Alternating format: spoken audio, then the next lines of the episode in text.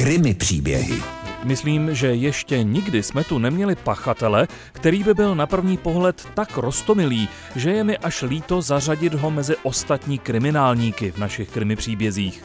Ale co se dá dělat, jednou po něm jde policie, takže plním svou povinnost uplynulém zhruba půl roce zaznamenali kriminalisté několik oznámení o podvodníkovi, který obchází různé obchody a obchůdky s docela uvěřitelnou historkou. Jde rovnou k pokladně a ptá se povedoucím. A když je odpověď záporná, podrbe se na bradě a říká ajaj, to je mrzuté, myslel jsem, že ho tady zastihnu, mám u něj dva a půl tisíce a dneska jsem se měl pro ně stavit. A protože onen muž vypadá jako dědeček hříbeček a vystupuje velmi sympaticky až mile, pokladní ve většině případů sáhla do kasy a peníze mu dala. Konec konců, když je to tak malá částka, jen jedna z oslovených pokladních zareagovala správně a požádala dědečka Hříbečka, aby okamžik počkal, že než mu peníze dá, ověří si to u šéfa. Načež Hříbeček zmizel.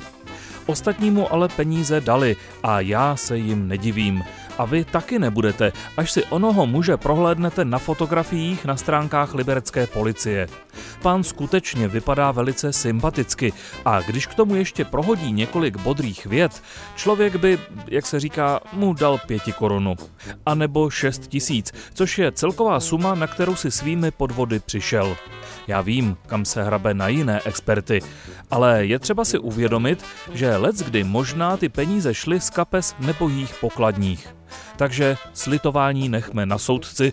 Pokud muže na fotkách poznáte, zavolejte na 158.